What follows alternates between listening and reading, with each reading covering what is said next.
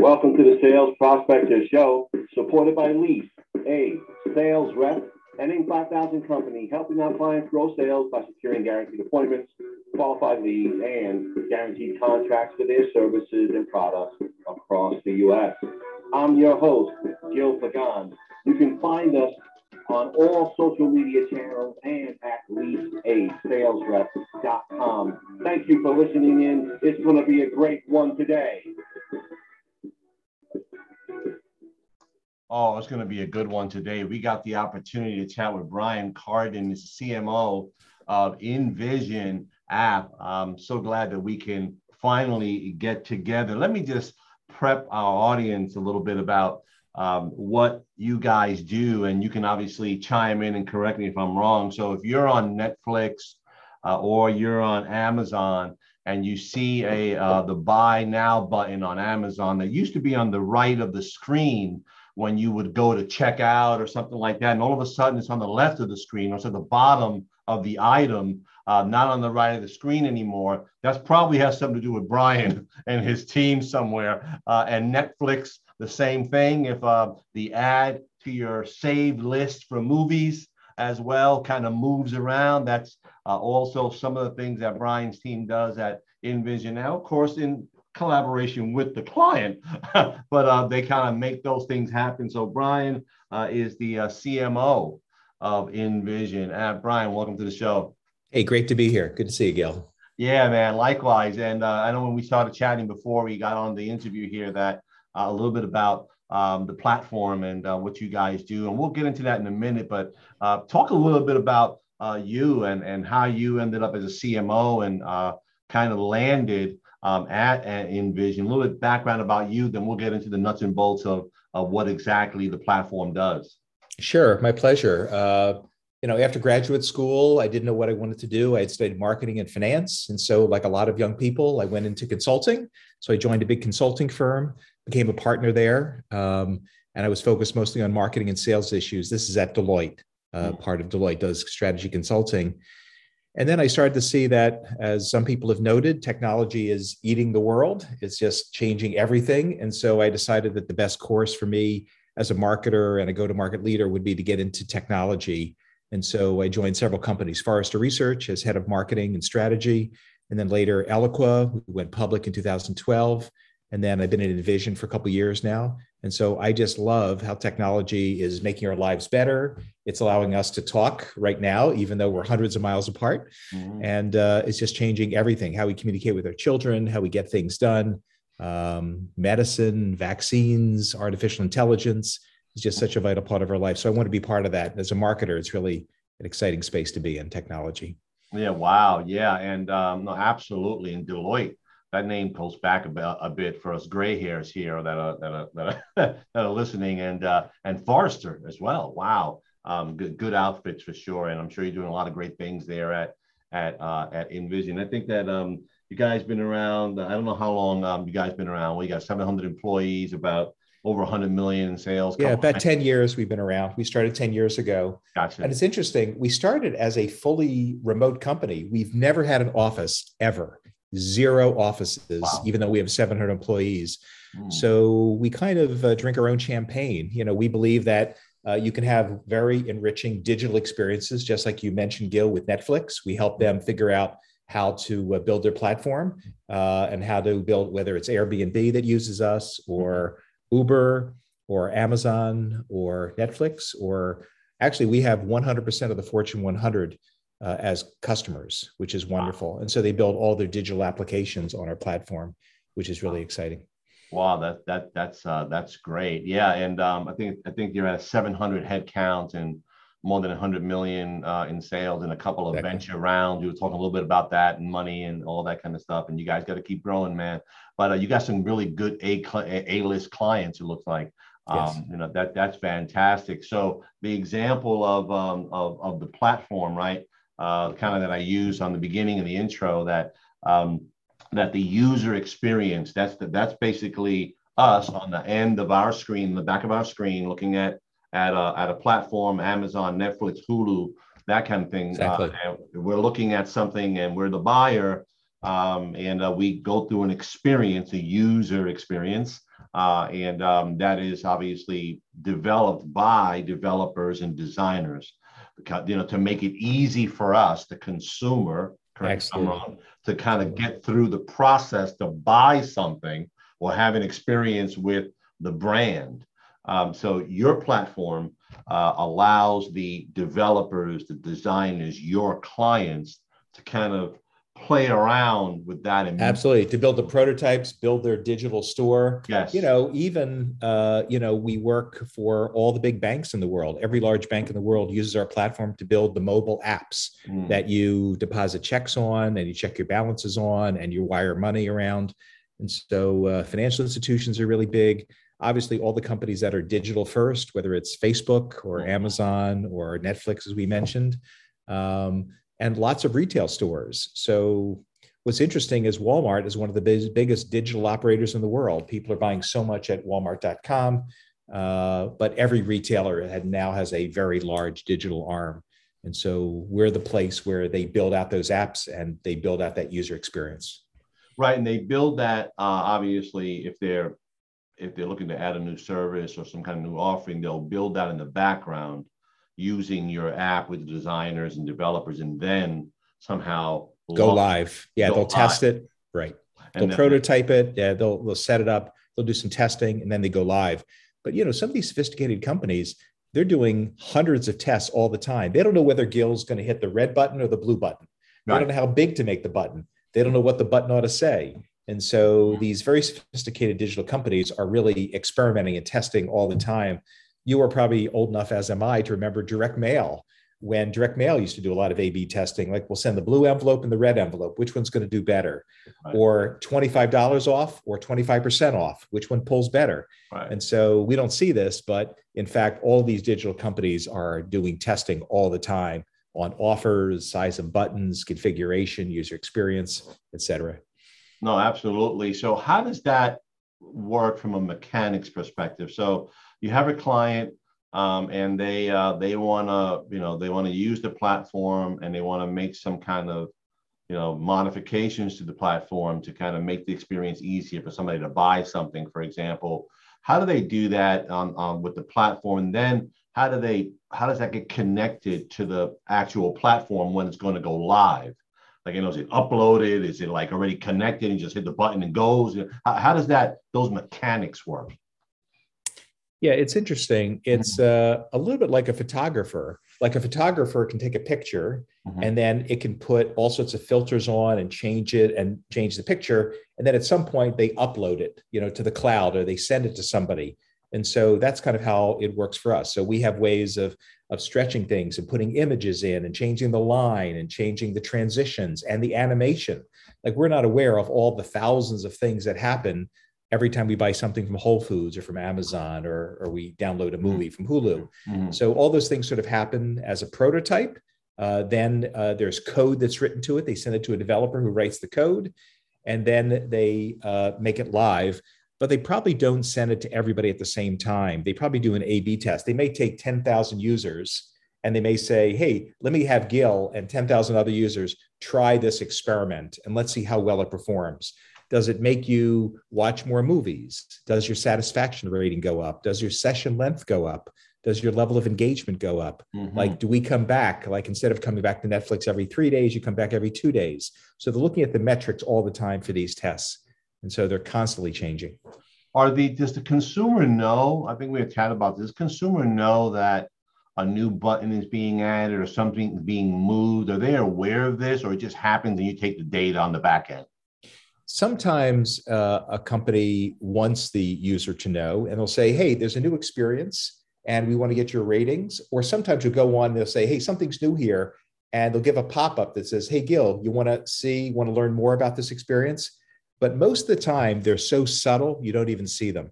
So I'd say 95% of the time, there's subtle changes that are being uploaded all the time into the software. Uh, maybe it's happening overnight. Uh, maybe it's happening while you're while you're talking here, like your other apps on your uh, laptop are uploading. Mm-hmm. So uh, those things are happening all the time. But every once in a while, there's a major release where the thing just looks so different. It goes from black to white, or from an orange color to a blue color, or mm-hmm. everything's changed But most companies these days do more subtle changes. Uh, they don't want to do sort of a grand reveal. They're sort of testing things along the way. Yeah, that's interesting because um, I know that um, uh, that some of the um, pl- digital platforms like the, the Amazons, the Hulus, the Netflix, all these kind of uh, streaming type of services, online services, they are um, you know modifying stuff along the way. And I, as an example, I'll just digress here to email. When an email provider platform they change and say, well, we have a new user look uh, mm-hmm. interface. Exactly. You like to change, and me, I'm like, no, I want to, I want to stay the same, so I have to use the new interface, right? I want to keep it the same, right? Why? Because I don't. Everybody's so pressed for time, and I wonder if it's better just just just from a user experience or from the provider perspective, meaning the client or your client, that they are just like doing all these little changes little by little, and not really um, letting the user know it's happening versus saying, well, here's the new Netflix experience and here's the old. Click here, you want to try the new. I'm like, me, no, I already know how to do the old. I don't want to learn anything new again. Uh, so, I mean, I, I don't know. That, that, that's a marketing thing, I guess, from a from my well, it reminds me of old Coke, new Coke. Like, don't take away my old Coke. Like, I love the taste of it. No, no, no. This is better. Gil, you're going to like the new product better. No, no, no. I like the old product. And so uh, right. companies have to be very sophisticated because there are a lot of customers like yourself mm. who are very uh, embedded in how it looks and how it feels and the expectations. And so mm. that's what I mean. They don't want to have these grand reveals, major changes. They want to do very subtle things. So over time, you get you know very comfortable with it. There have been situations where companies have made major changes in the user experience and people turn off. They just exit or they switch somewhere else. They go to a competitor. So they have to be very careful and not um, sort of uh, not recognize that a lot of customers don't like change and they feel sort of overwhelmed you know just think about it i don't know how many apps you have on your phone but the average person has over 100 apps and if every app is changing all the time you're going to be very confused very quickly so everything has to move very very gently but if you look at amazon two years ago from where it is today you won't even recognize the two but it's happening so gradually and they take people through the journey that they've managed to keep people along for the ride yeah, that's uh no, it's a very very good point. I don't even remember what you know the changes were if there were any. so I just you know just there's something on the you can go to the Wayback Machine and actually see what things like Yahoo or Amazon or Google uh-huh. search look like. And it's just it's stunning how different it looked like a few years ago. So they're always trying to improve it. I got you. So so when the a customer, I guess, comes on board, I'm assuming that a lot of the uh, InVision app, correct me if I'm wrong, uh, clients um, are going to be tech online kind of uh, shopping experiences, you know, streaming, uh, various things like that, versus maybe I, I don't say old school, but healthcare has gone a lot digital. But but healthcare, as an example, like a hospital network, you know, going on with your platform. So is it safe to say tech software? Is that where you're playing for the most part? it's every company that has a digital footprint. So it could be a very traditional business, you know, even something like Disney theme parks. Oh, that's a theme park. I drive to a theme park. Well, they have an app for their parking. They have an app for the rides that mm-hmm. allow people to do a fast pass to get in the front of their line. So there, you just don't realize it that even physical businesses have a huge digital business. Um, when I make a hair appointment, I don't pick up the phone anymore. I go to the website and I book a hair appointment. And so someone's working on that. So virtually every physical business has a digital side to it. As I mentioned, even financial services, Goldman Sachs or Bank of America or Wells Fargo Bank, all these companies have just huge uh, digital presence. Uh, and so we're a big part of that. I got you. So you're operating then in a, cu- a couple of or multiple verticals do you find yourself virtually every industry so even a university just mm-hmm. think about a college okay so i apply well how do i apply i apply online right like there's a digital application and then i upload my letters of reference and i upload my college board scores and then the university gets them then they send you a note we received them then you send something back then you get your right. acceptance letter nothing like that happens physically anymore mm-hmm. i have a mm. friend whose daughter just applied to medical school and there's zero physical stuff going on it's 100% digital Wow. So applying to medical school, even the interview like happens like this. Like human beings aren't getting on planes and doing stuff or walking into stores anymore. Think about the travel agent you used to talk to. Think about the bank teller. There's just so many jobs that have sort of disappeared um, to digital means. I'm even looking at your backdrop. Lease a sales rep. Right. Like a lot of sales reps have been replaced by digital experiences. Mm-hmm. You know, uh, right now, Tesla, you can buy directly. Mm-hmm. There's still a role for a really great sales rep to convey information and help people through the process and do it. But a lot of categories have completely moved to digital and bots and um, the different kinds of experiences without human beings. Yeah, that's uh, yeah, it's very uh, very interesting. I wonder. Um, so a lot of the let's say the business community, the business sector, um, is involved with uh, user experiences based on their websites, mobile apps, all those kind of things. I wonder how government um, how government has responded to this kind of wave, and is government um, you know, and not looking at universities, and many many many universities are, are, are government, they're they're public universities supported by the states and would like to, but there's a lot of private ones, right? But government, I wonder if, uh, if, government is using these kind of services. They're all using it. I'll give you an example of a really bad experience. Do you remember trying to get an appointment to get a vaccine for COVID? Do you remember how screwed up this thing was? Yeah, it's like the website was just terrible. They weren't prepared. That's an example of a really bad user experience. Okay. Like they didn't have a good user interface to get your vaccine. Mhm. Um, but there are other good experiences. Like I know a lot of people who go to the Social Security Administration, SSA.gov, Mhm. and they can get their calculation what their Social Security is, and they get all their earnings. There are lots of good examples. Um, I have friends who are veterans, Mhm. and they find that they can get their benefits as veterans. They can make doctor's appointments. So the government definitely is thinking about not just to have great user experiences, but how do we replace Mhm. human beings on the phone, thousands of people on the phone that have to answer questions with digital experiences. Just like banks have replaced a lot of people with digital experiences, all government entities are doing that as well. Some are doing it better than others. yeah, moving people to the web and um, and just other mechanisms, uh, phone systems, and like like to keep people off uh, of, a, of a direct body.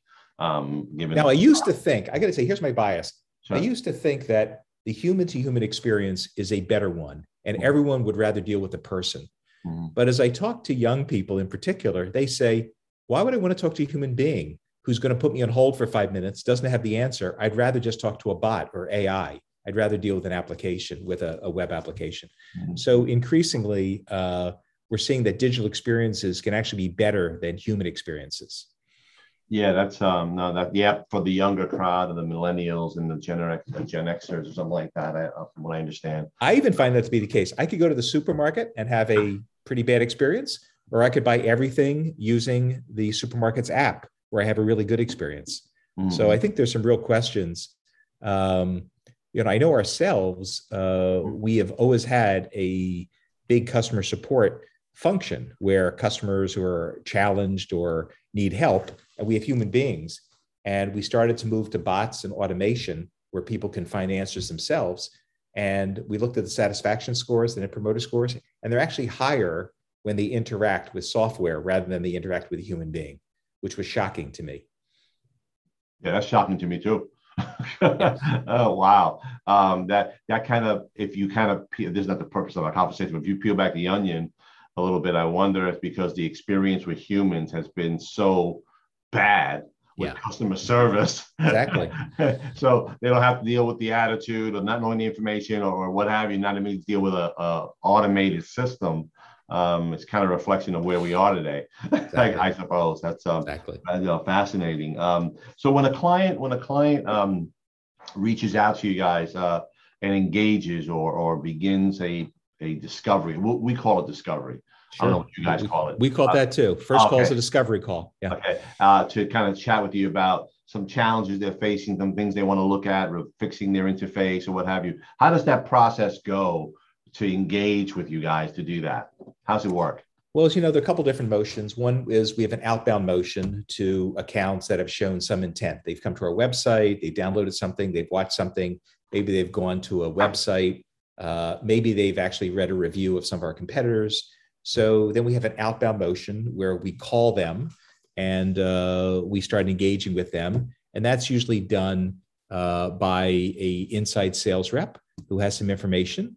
Um, we have uh, a belief that we should respond to people right away. And so our SLA, our service level agreement, is within 20 minutes. We want to get back to people who have expressed an interest. Mhm. Um, And usually we make seven calls and we send out about five emails. So mm-hmm. persistence really matters in this day and age. Like think about I have email blockers and I have phone blockers, and it's very hard to reach people these days. Mm-hmm. And so we have an inside sales rep who would call them, mm-hmm. uh, say, "Hey, I saw you were downloaded something. Uh, looks like you have a." You know, they would do the research. They would try to have a discovery call to identify whether there's a pain point or they're in a search.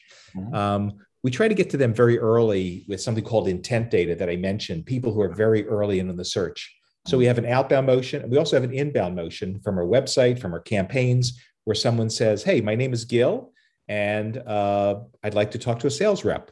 And so that's wonderful. And that goes directly to the rep in that territory. All of our accounts are assigned and it goes directly to the rep, and we tell the rep to respond right away. And then we track conversion rates we also try to record most of our calls. Mm-hmm. Um, and uh, just like this call is being recorded, and you ask me permission, we do mm-hmm. ask permission to record the calls. And we use AI to sort of crawl through the calls for what is mentioned. They mention a competitor. They talk about price. Are they looking for certain features? Mm-hmm. Um, mm-hmm. Who is the champion? Uh, are you the influencer? Are you the final decision maker? So that's all part of the discovery call. But we find that recording the calls, having a transcript is very helpful and very educational for the sales organization. So once they come into your funnel, and obviously they've spoken to someone initially, and there seems to be some kind of need there. Obviously, there's a lot of technical stuff that's going to go on here, and, and a pro a plan or a program or something like that. Um, I'm assuming that that's it. They get they speak to a another person, technical person, or some yeah. you know okay yeah to kind of go through that like what what what do you have in mind specifically and um, how do we uh, engage and then you come up with a proposal i'm assuming for, well, let me slow it down for a second. You know, a big ahead. part of I think the sales job is also disqualifying opportunities. Oh, I agree.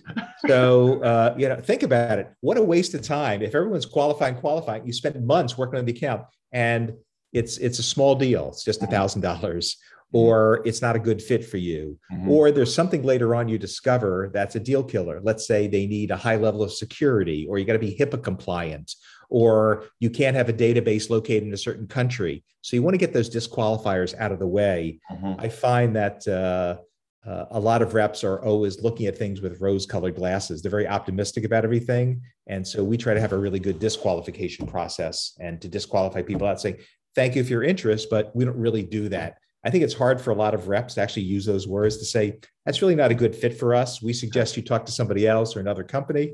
And so I think disqualification is is really a uh, really a big deal. Um, uh, another big part of our selling motion, if I could, is sort of I mentioned we have 100% of the Fortune 100, so it's not all about new logos; it's expanding in existing logos. So mm-hmm. we have a really good land motion, and the expansion is just a huge part of our growth. So I mentioned Disney. Mm-hmm. So let's say we're Disney amusements, uh, theme parks, right. but we haven't penetrated yet Disney animation or Disney films or Disney retail stores or Disney licensing or Disney whatever. So that's a big part of what we do. We get into one part of the company and we try to use that relationship to go wall to wall. And for us, at least, more than 50% of our new dollars are coming from our installed base. These thousands of companies that currently use us, but we don't have all the users we could, the TAM, the total available market to us.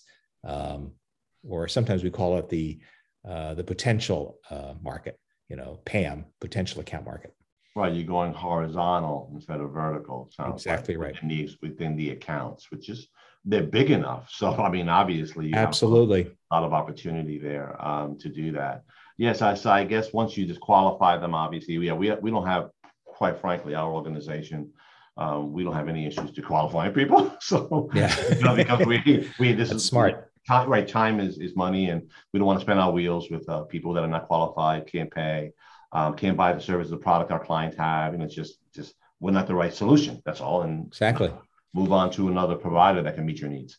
Um, so that said, um, then once they they're qualified, they they are, I guess, speaking to someone else about specifics, I suppose, about a particular. Yeah, we get a lot of specifics. Sometimes right. we'll match up their technical person with someone technical on our side. Mm-hmm. We'll understand their use cases. They're going to want to get some references, speak to other people in their industry who've had right. you know good experience with us. So mm-hmm. we try to provide that. You know, um, very often they'll ask for a proof of concept, like they'll ask for a sandbox. Could give us a little instance of your product. We want to play around with it, look at it, mm-hmm. and and work with it. So we mm-hmm. let them do that.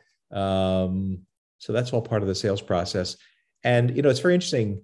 Uh, some deals close really fast, and some deals take a long time. And uh, we try to look at two things. We look at conversion rates, what percentage of the opportunities are closed won, and uh, we also look at cycle time, which, as you know, really matters. If time is money, then a deal that takes three years is not as valuable as a deal that takes three months or three weeks. Mm-hmm. So we're looking at that. We found certain industries or certain um, factors are predictive of longer cycle times. Mm. Um, very often it's a security audit or there's a, a, purchasing committee, you know, where things get stuck. Mm-hmm. Um, very often there's, if it's uh, uh, multiple countries, a lot of decision makers. Um, you know, I'm sure you see this all the time, you know, deals that just have a long cycle to them. Sometimes those are the best deals because once you land them, you're in, and uh, it took a lot of hard work, and you really built a trust over the course of that selling relationship. Mm-hmm. And once you're in, you can expand quite a bit, but those are hard to penetrate, and uh, those are very challenging to pursue a client over six months or a year or two years. Certainly, mm-hmm. government, education, there are lots of sectors that are good examples of super long cycle times, mm-hmm. and it sometimes tries people's patience to to stay stay with it. Do you guys ever run into that where you're focused on something and do you guys have the patience and the the will to stay with an account even though it's maybe a year cycle time uh, personally in our organization we will walk away from deals that take too long uh, and people take forever to make decisions and because yeah. we will um, uh, move them along in the decision making cycle to to make a decision and give us concrete feedback versus staying in a in, in a uh, indecisive kind of mode um, so we will we will walk away and we'll close out the discussion, and then when they wake up, you know, we'll be here, uh, uh, uh, you know, ready to serve and ready to work together if that's the case, or they went in another direction.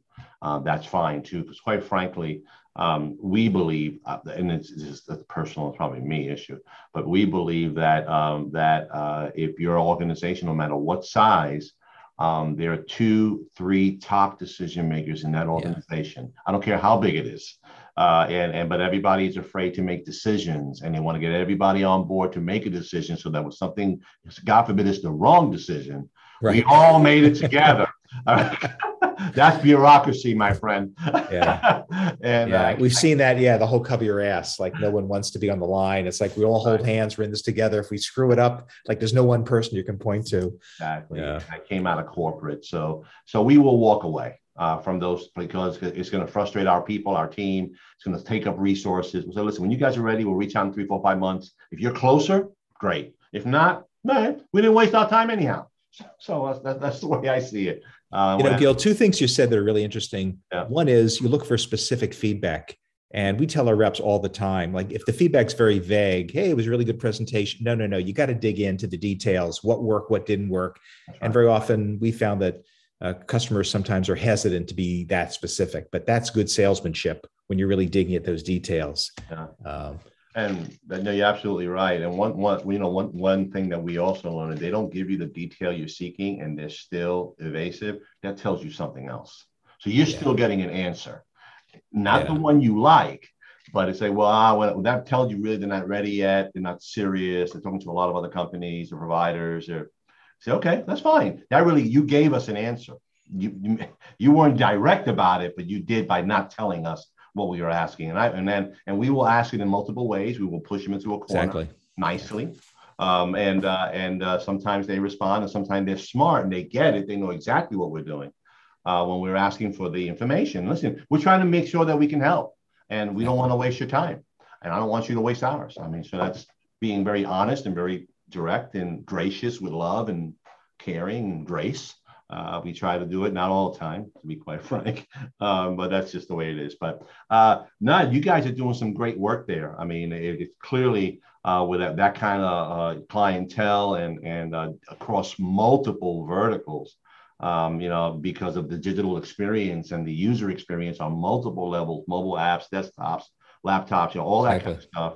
Industry verticals. I mean, then you're going now. You're in those these big clients, and you're going horizontal which makes a lot of sense. Sure. So you guys are clearly uh, doing some really good things there. So now we're going to get to the to the lightning round questions, and this is the kind of the fun stuff. Um, So, uh, are you a coffee drinker? Yes. Hot or cold? Definitely hot. Okay, great. Uh, do you like hot dogs? No. Okay. Hamburgers? No. Okay. Uh, pizza? Yes. Okay. Talk to me about a topping on your pizza. Uh, I do like very thin pizza, very simple margarita pizza. Don't load it up with a bunch of toppings. I don't like it thick. I like it. They have they serve it in Napoli. I like it very thin crust. I know a lot of people like thicker crust, softer, doughy things. I don't like that. Super right. thin, beautiful crust, minimal ingredients. I'm sort of a minimalist. When they start yeah. piling on things, it's not a pizza anymore. It's I got it's a sandwich. It's a sandwich. Thank you. right, right. I got you. Uh, so you are Android, Apple.